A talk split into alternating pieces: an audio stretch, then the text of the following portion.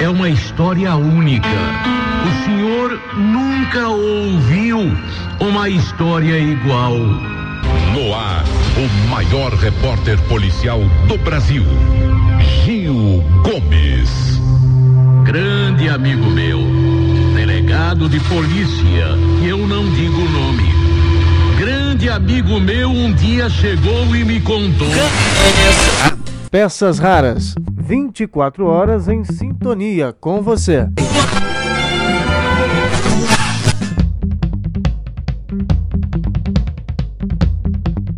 Durante as décadas de 1970 e 1980, o estilo de contar histórias de Gil Gomes garante à antiga Rádio Record uma marca registrada das manhãs em cidades do estado de São Paulo, Minas Gerais, Paraná e Mato Grosso. Se estivesse vivo, o comunicador que nos deixou no final de 2018 teria completado 80 anos de idade neste ano. Para lembrar Gil Gomes, você vai acompanhar algumas peças realmente raras. Tem o repórter policial participando do Café com Bobagem no início da década de 1990, uma história completa narrada por Gil Gomes, e o quadro Interferência, que produzo para o Você é Curioso da Rádio Bandeirantes. Agora no Você é Curioso, Interferência.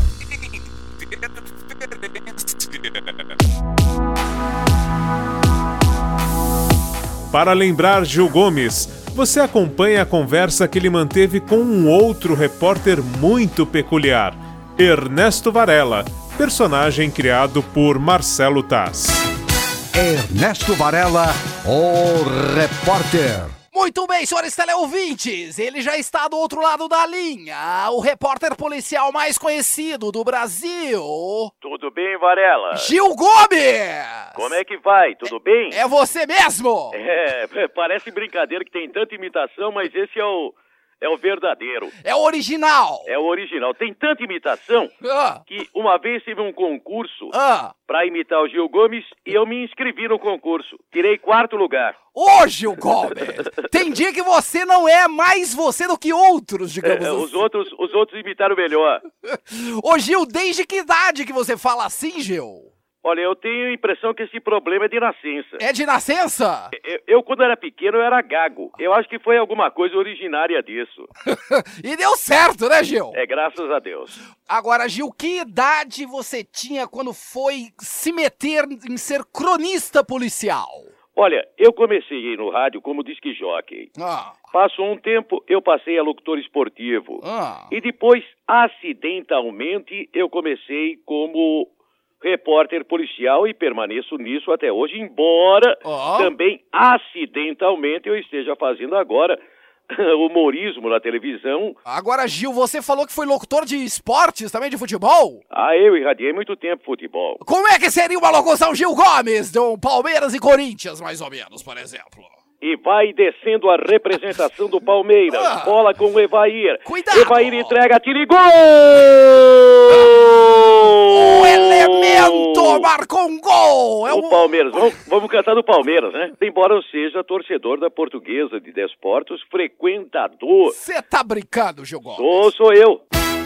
Ernesto Varela, o repórter. Esse áudio é de 1999, ano em que Varela leva suas perguntas para as ondas do rádio na 89 FM de São Paulo, conhecida como a Rádio Rock. O repórter descobre uma forma ainda mais livre e ágil de chegar aos seus entrevistados, pelo telefone. E já que o Gil Gomes comentou sobre as inúmeras imitações que eram feitas dele, aqui você ouve uma participação do repórter policial no Café com Bobagem. No início dos anos 1990, a turma estava na Rádio Bandeirantes, mas até hoje continua no ar, no SBT e na Transcontinental FM.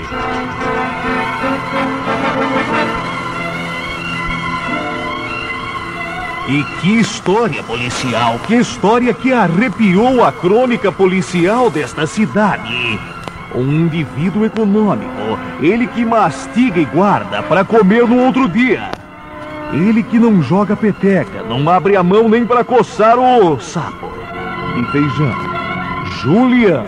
Julião o Risonho. Como este homem dá risada. O tempo todo este homem. Ele que não dorme com a esposa para não gastar. A esposa que diz: Meu marido deveria ser lutador de boxe, está sempre com a mão fechada. Ele que tem um costume: descer pela porta de trás do ônibus para não pagar nada. Absolutamente nada. Outro dia, ele que desceu pela porta de trás e o motorista quase o matou. Doutor Alberto Chaves, o motorista de ônibus não precisava fazer isso. Afinal, o prejuízo não é dele, né, doutor? Doutor Alberto Chaves, Alô, o Gil! delegado que mais atende ocorrências neste país. Alô, Gil! De novo, doutor. Alô, Gil! Tá me ouvindo, Gil? Sim, doutor. O senhor fala da onde, doutor? Ô, Gil, estou aqui no Jardim Bula. Onde é que fica o Bula, doutor? Jardim Bula fica aqui perto da Vila dos Remédios, Gil. Aqui, doutor, o que aconteceu com o nosso companheiro o Julião aqui do QG de Esportes, doutor? Viu, Gil? Ele não apanhou do motorista do ônibus, não, viu? Ele desceu pela porta de trás e daí, doutor? Só que ele tomou, foi um táxi, quatro portas, e desceu pela porta de trás. Daí o chofer de prata ali encheu a cara dele de bolacha, viu, Gil?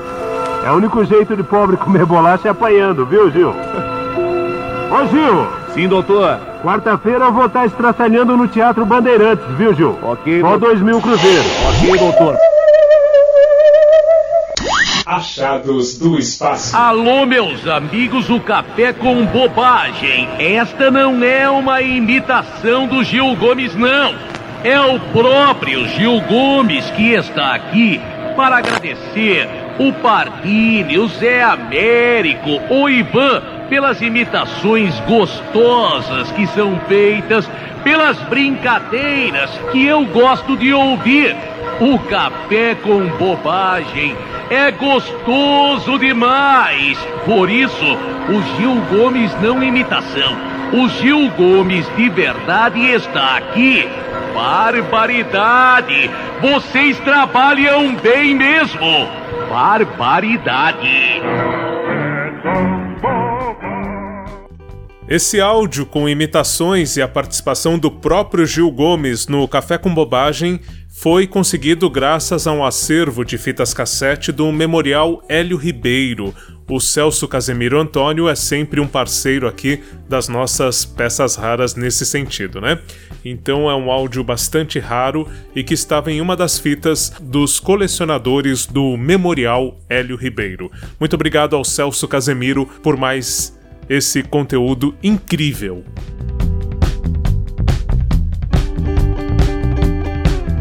E já que o assunto é imitação de Gil Gomes, Mário Okuhara, amigo radialista e também colaborador do Você é Curioso, fez um boletim sobre programas policiais no Japão e se arriscou a imitar o mestre no assunto aqui no Brasil. Minação, alguém que desse cá? Mário um desse. Inspirado na interferência do Marcelo Abud, eu também quero prestar a minha homenagem ao grande Gil Gomes, que trabalhou com meu pai na Rádio Santo Amaro nos anos 60. Eu também escutava Gil Gomes junto com a minha mãe na volta da escola. No Japão também existem programas de casos policiais, e é nesse clima de homenagem a Gil Gomes que vamos falar sobre a juventude rebelde no Japão, Bosozoku. Na cidade de Mie, do Japão, a polícia chamado. Uma denúncia de que uma gangue de motocicletas iriam agir naquela noite de 2016. Era uma gangue, uma tribo, delinquentes criando desordem nas ruas pacatas de Mie. São chamados de Bossozocos. Bossozocos! 夜になるとどこから聞きつけたのか暴走族が頻繁に出没する国道23号線に Nesta reportagem de 2016, a polícia de Mie consegue prender um dos membros da gangue de motocicletas, Bosozoku. Gangues de motocicletas ou gangues de velocidade perigosa surgiram após a Segunda Guerra Mundial e tiveram seu ápice nas décadas de 1970 e 1980. Esta subcultura é bem ilustrada no clássico anime Akira de 1988. Kaneda, Tetsu e seus seguidores riscam os asfaltos de uma futurística Neo Tóquio do ano de 2019.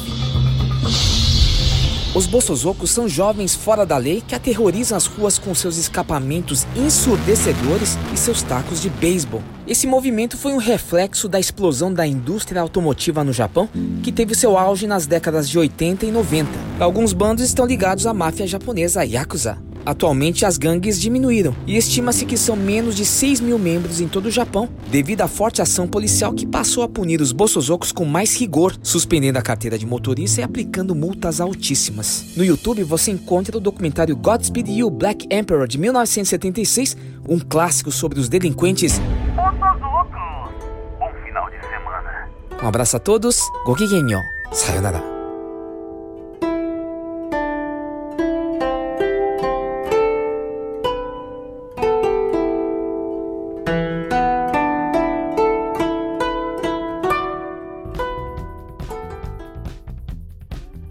O sucesso de Gil Gomes, que foi uma das maiores audiências do rádio nos anos 1980, ao lado de outros grandes comunicadores como Eli Correa, Afanásio Jazade e Zé Bétio, vai além de um talento singular para contar histórias. Era na voz dele que o público acompanhava a dramatização de crimes violentos e envoltos em mistério. Também havia histórias de amor e ciúme, e é uma dessas que você vai ouvir com um jeito único de narrar que marcou a trajetória de Gil Gomes no rádio. Ela cansou, cansou, cansou, cansou, cansou. Não dava mais. Ela não queria mais. Não queria porque não queria, porque não queria e não queria, não queria mesmo. Ela não queria mais. Afinal, ela cansou. Foram longos quatro anos. Quatro anos de sofrimento. Quatro anos de humilhação. Ela não queria, não queria, não queria mais.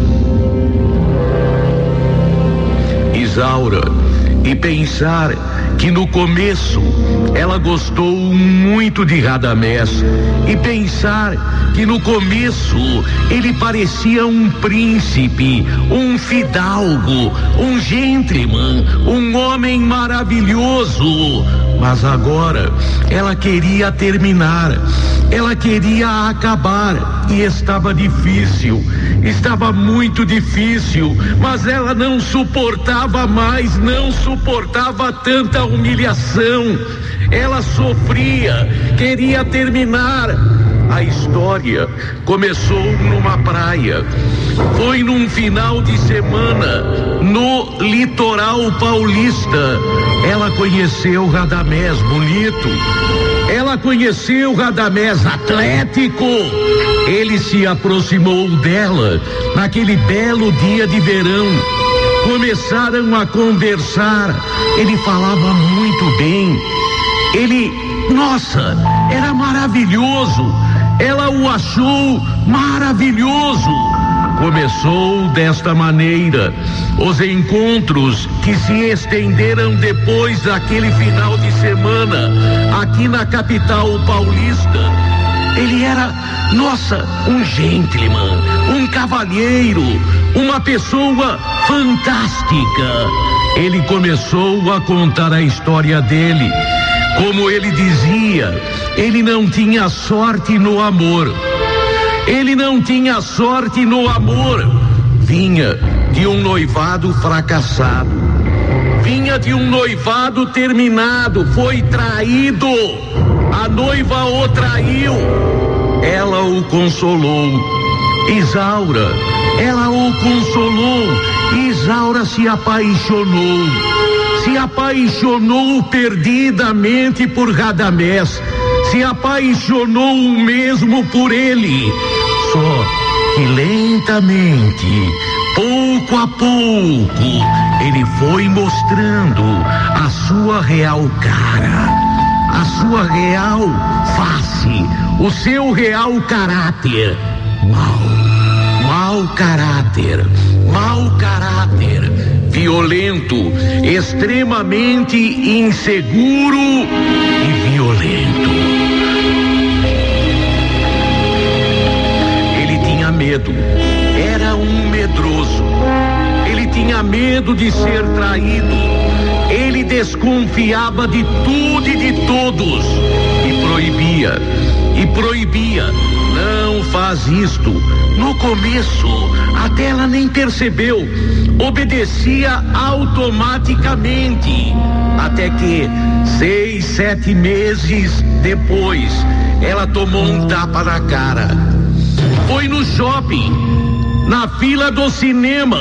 Um rapaz ofereceu pipoca para ela e ela pegou. Um rapaz que estava com uma namorada. Coisa de jovem, ela pegou. Radamés, Radamés, irado. Bateu no rapaz e bateu nela. Depois implorou desculpas. Depois pediu desculpas. E ela, infantilmente, aceitou a desculpa dele. Mas quem bate uma vez, bate sempre. Quem bate uma vez, bate sempre. E a partir daquele dia, ele se rebelou, não queria isto. E ai dela se fizesse. Começaram então as ameaças. Começaram as ameaças. Se ela fizesse isso, se ela fizesse aquilo, não tinha mulher que o iria trair de novo. Ele já foi traído, ele não permitiria nova traição. Ele matava, ele matava ela, ele matava a família dela. No medo, mais no medo agora do que no amor. Aquele romance, romance. Aquele namoro, namoro. Aquele caso continuou e ele, ele até, ele parecia o detetive. Ele saía com ela e ficava vigiando o olhar dela, o andar dela, o encaminhamento do rosto na direção que ele tá olhando para quem? Tá olhando para quem? Tá olhando para quem? E beliscava. Ela vivia toda marcada de beliscão dele, toda cheia de hematomas, toda marrom. Ela, ela não queria mais. Ela conversou com a mãe dela. Mãe, eu não quero mais. Mas para a mãe dela, ele parecia um santo. Para os outros, ele parecia um santo. A mãe dela conversou com ele e ele até iludiu a mãe dela. Sabe o que, que é que eu gosto muito dela? Ela tem a mania de ficar olhando pro lado. Eu gosto, eu prometo pra senhora. Eu juro que eu não belisco mais. Eu juro, eu amo sua filha. Eu amo sua filha. A mãe até interferiu em favor dele, mas a mãe não sabia das ameaças de morte, das ameaças de morte. Quantas vezes Isaura tentou terminar? Ele dizia: Se você for embora, eu te mato. Se você for embora, se você não for minha, não será de mais ninguém. Você vai sentir o peso da minha vingança. Se você desmanchar comigo, você morre. Você morre. E se contar para alguém de sua família o que eu estou falando, eu mato. E você sabe que eu mato mesmo. Isaura, ela carregava agora o peso daquelas ameaças e ela sabia, ele era capaz, não era só palavra não. Não era só o dizer não, não era só o falar não. Ele era capaz, ela sentia, ele era mal. Como fazer? Ela queria terminar, acabar. Ele, ele queria possuí-la e ela sentia nojo dele. Ela sentia raiva, antagonismo. Mas ela tinha medo. Medo por ela, medo pela família dela. E ela foi suportando, mas chegou num ponto que não deu mais. Cada vez pior. E agora ele estava querendo viver com ela. Ele estava querendo amaziamento. Ela tomou a decisão. Desce no que desce. Acontecesse o que acontecesse, ela ia terminar. Ela ia acabar. Ela não suportava mais, era jovem demais. Era jovem demais. Ela não tinha nenhum laço mais firme com ele. Não tinha compromisso de casamento, de amaziamento, de filho, de nada. Ele ameaçou, ameaçou mil vezes. Se ele cumprisse, que cumprisse. Ela chegou e falou: acabou, acabou, acabou, acabou, acabou. Ele sorriu. Não acabou, não. Você pensa que acabou. Mas se eu te encontrar com outra pessoa, amanhã, depois de amanhã, daqui um ano, daqui dez anos, você vai sentir o peso da minha palavra. Você vai sentir a minha vingança. Tá bom, faz o que você quiser, mas terminou. Ele sorriu. Não terminou, não. Você nunca vai se livrar de mim. Nunca. Ela pensou, estava livre. Ela pensou, estava livre. Um mês, um mês depois, ela se sentia outra, se sentia livre, se sentia feliz. Dois meses, três meses, aquele colega de escritório a convidou para um aperitivo, para uma cerveja num final de tarde. Ele apareceu. Ele parecia que a seguia. Na primeira vez que ela saiu com alguém, uma cerveja, lá estava ele. Ele não disse nada, mas de longe sorriu. E o sorriso dele dizia. Pelo sorriso ele parecia querer falar, querer dizer, querer falar. Tá vendo? Tá vendo? Você agora vai pagar. Você agora vai sentir o peso da minha vingança. O sorriso era aquele sardônico, sabe? Sarcástico, ameaçador. Aquele sorriso que dizia: Você vai pagar. Quando ela chegou em casa, ela contou para a mãe: Mãe, eu saí com um colega de escritório e encontrei o Radamés. O sorriso dele, mãe. Ele vai fazer alguma coisa, mãe. Não vai, filha. Não vai. Cachorro que, que late não morde. Cachorro que late não morde. Mãe, ele vai fazer alguma coisa. No dia seguinte, na saída do escritório, lá estava Radamés. Na saída do escritório, ele a pegou, a colocou à força no carro dele. A colocou à força no carro dele. Teve o desplante de telefonar para a casa dela. Não se preocupe, ela está comigo. Ele disse para a mãe dela: Não se preocupe, ela está comigo.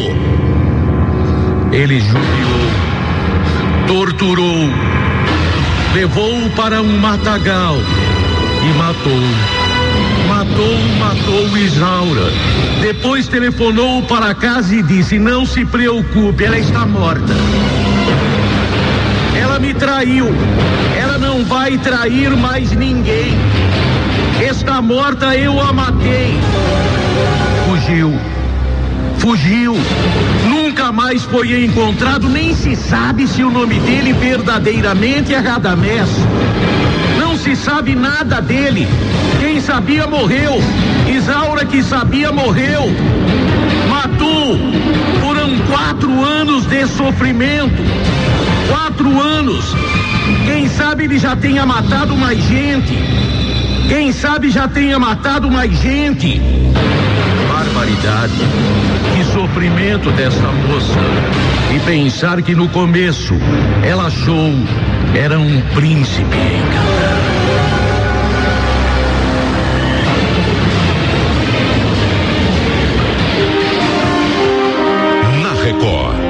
Você ouve Gil Gomes, o maior contador de histórias do rádio brasileiro. Óticas. Casa das Alianças quer alegrar ainda mais os corações apaixonados, pois só a Casa das Alianças fabrica mais de 200 modelos de alianças em ouro 18 quilates e mais de 70 modelos em prata de lei, com garantia permanente. E os relógios, então, Magnum, Oriento, Séculos, Tecnos, também sempre estão presentes com os modelos mais modernos e bonitos. Venha conferir além disso. Na Casa das Alianças, você encontra as mais belas joias, uma infinidade de brincos pulseiras, anéis, gargantilhas, pingentes, tornozeleiras, anéis de formatura, tudo em até oito vezes, sem juros e sempre com um lindo brinde para te alegrar. Não se esqueça, alianças, joias, ótica e relógios é na. Onde seu amor tem mais brilho. Avenida Rangel Pestana 2291 no Brás, Rua Dom Pedro II em Guarulhos, Rua Marechal Deodoro em São Bernardo, no Shopping Metrô Itaquera, no Shopping Campo Limpo, no Mais Shopping no Largo 13, Casa das Alianças, onde o seu amor tem mais brilho.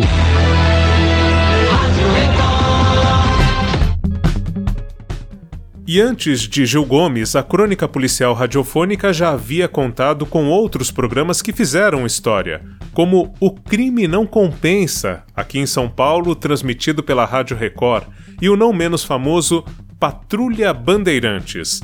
Aliás, essa foi a primeira reconstituição que fizemos em 2014, quando comecei o quadro Interferência no Você é Curioso? A dramatização contou com a participação mais do que especial de Salomão Esper. É com esse áudio que vamos terminar mais uma edição do podcast Peças Raras. Mate a curiosidade aqui na Bandeirantes.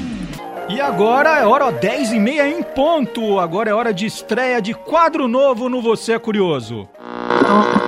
Agora no Você é Curioso, Interferência. Nós vamos contar a história de um programa que marcou época no rádio brasileiro, né? Essa parte será apresentada pelo Marcelo Abud, radialista e professor de criação e produção de áudio, né, que já esteve aqui com a gente, e ele mantém o blog, o podcast Peças Raras, www.peçasraras.blogspot.com e todo primeiro sábado do mês estará aqui com a gente.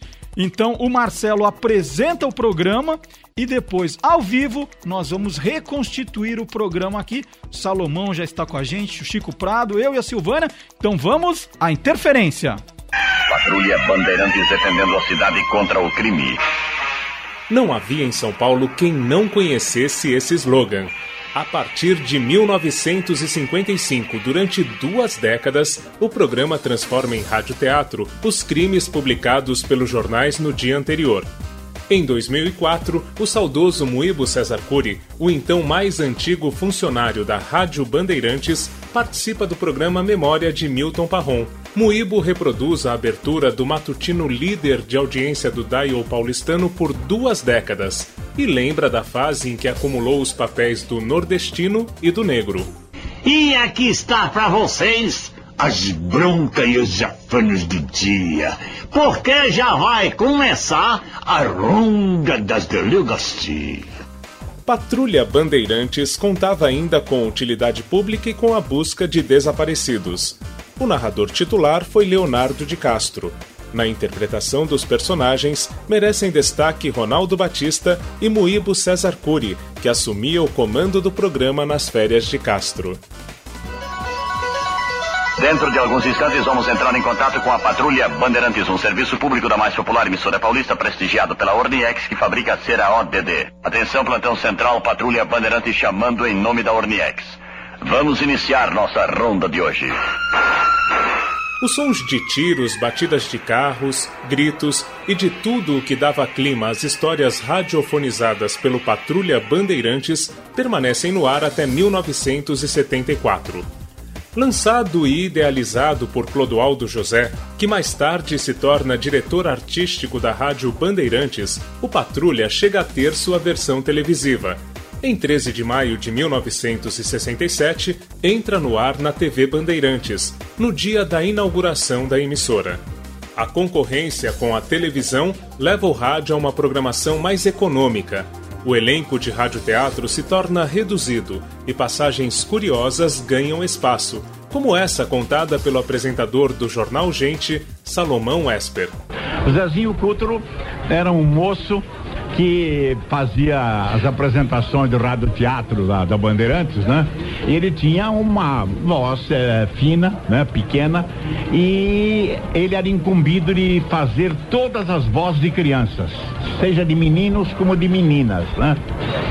Mas como o elenco não era tão grande, a, a patrulha Bandeirantes apresentava lá um fascínora da favela bravo, violento, que ia meter o pé na porta do barraco para derrubar e se vingar de uma pessoa que estava lá dentro. E na hora que foi descrita a figura do Facino, se esperava uma voz tonitruante e o Zezinho Cultro entrou e disse: Abre essa porta, seu vagabundo, senhor arrebento já isso aqui. Patrulha Bandeirantes marcou época e ainda faz escola no rádio brasileiro. Ficou curioso para saber como o antigo programa poderia representar um fato policial nos dias de hoje? Então ouça isso. Muito bem, agora nós pegamos um roteiro original do dia 17 de dezembro de 1973 do Patrulha Bandeirantes e vamos fazer ao vivo aqui, Salomão Esper, o Francisco Prado, eu e a Silvânia Alves. Então vamos iniciar nossa ronda de hoje. Patrulha Bandeirantes defendendo a cidade contra o crime.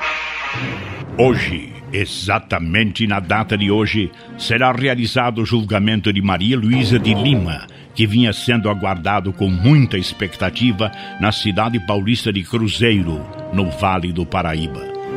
Foi no dia 6 de janeiro deste ano corrente que o crime aconteceu no município de Lavrinhas, pacata cidade situada a 7 quilômetros de Cruzeiro.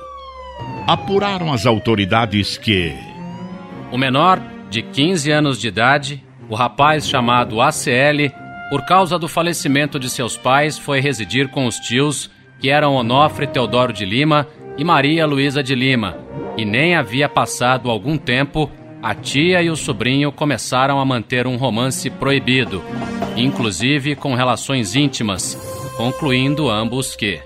Tá um inferno essa minha vida, entende? Eu não tô mesmo aguentando mais. É, e você acha que tá bom pra mim? Acha? Pois não tá. Eu ando que não posso nem ver a cara do tio Onofre na minha frente. No que eu olho para ele, ó, nem sei o que pensar, nem sei o que dizer. Ah, o diabo mesmo é que eu gosto de você, só de você. É por te amar que eu tô. não tô mais suportando sequer a presença do meu marido. Nem gosto que ele me toque. E você acha que eu gosto, Maria Luísa? E que raiva que eu tenho quando perto do tio eu tenho que te chamar de senhora, de tia. Ah, você me conhece. Teu tio tá velho, ranzinza, rabugento. Quando não dá, dele de implicante também. Quer saber de uma coisa? O Onofre é um obstáculo muito grande pro nosso amor, querido. E pensa você que eu não sei que é, Maria Luísa? Claro que sei! Mas e, e, se a gente desse um jeito, hein? Jeito tem que eu sei. Só era preciso de um, um pouco de coragem, nossa. E arquitetaram o plano.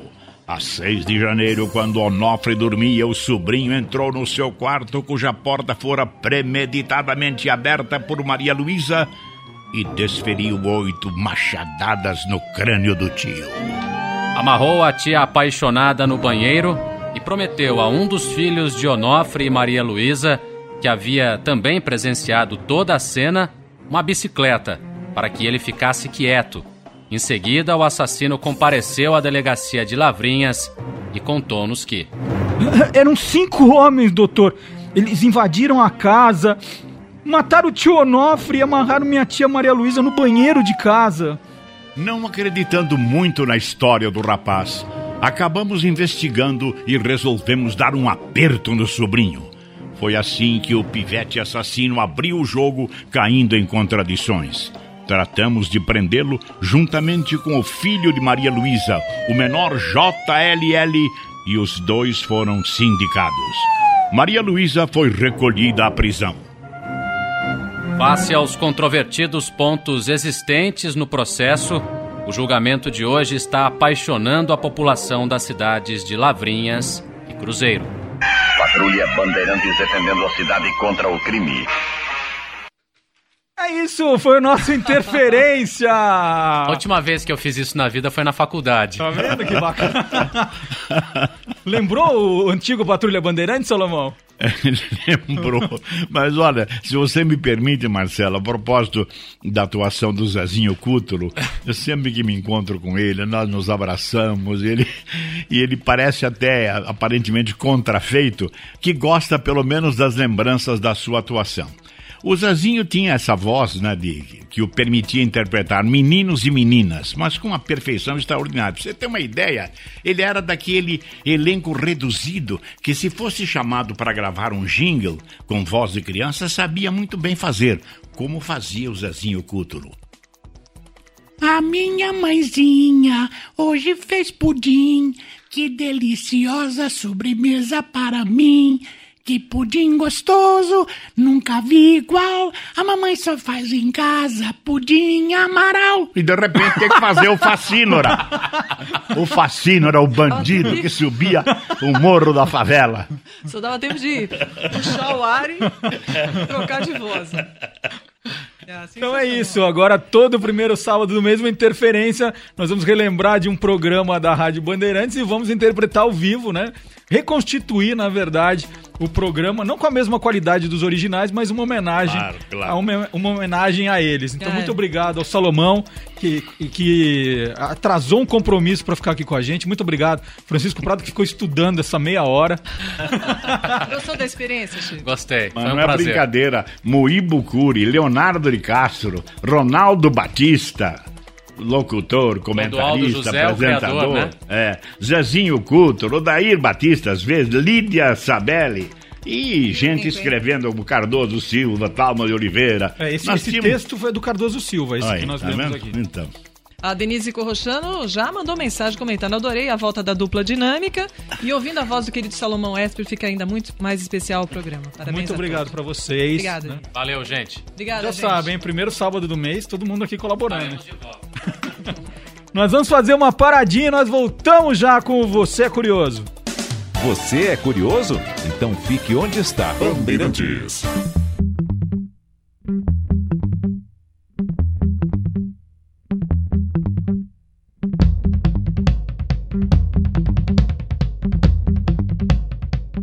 Outras reconstituições de programas de rádio feitas no Interferência podem ser acompanhadas no blog www.interferenciaradiobandeirantes.blogspot.com.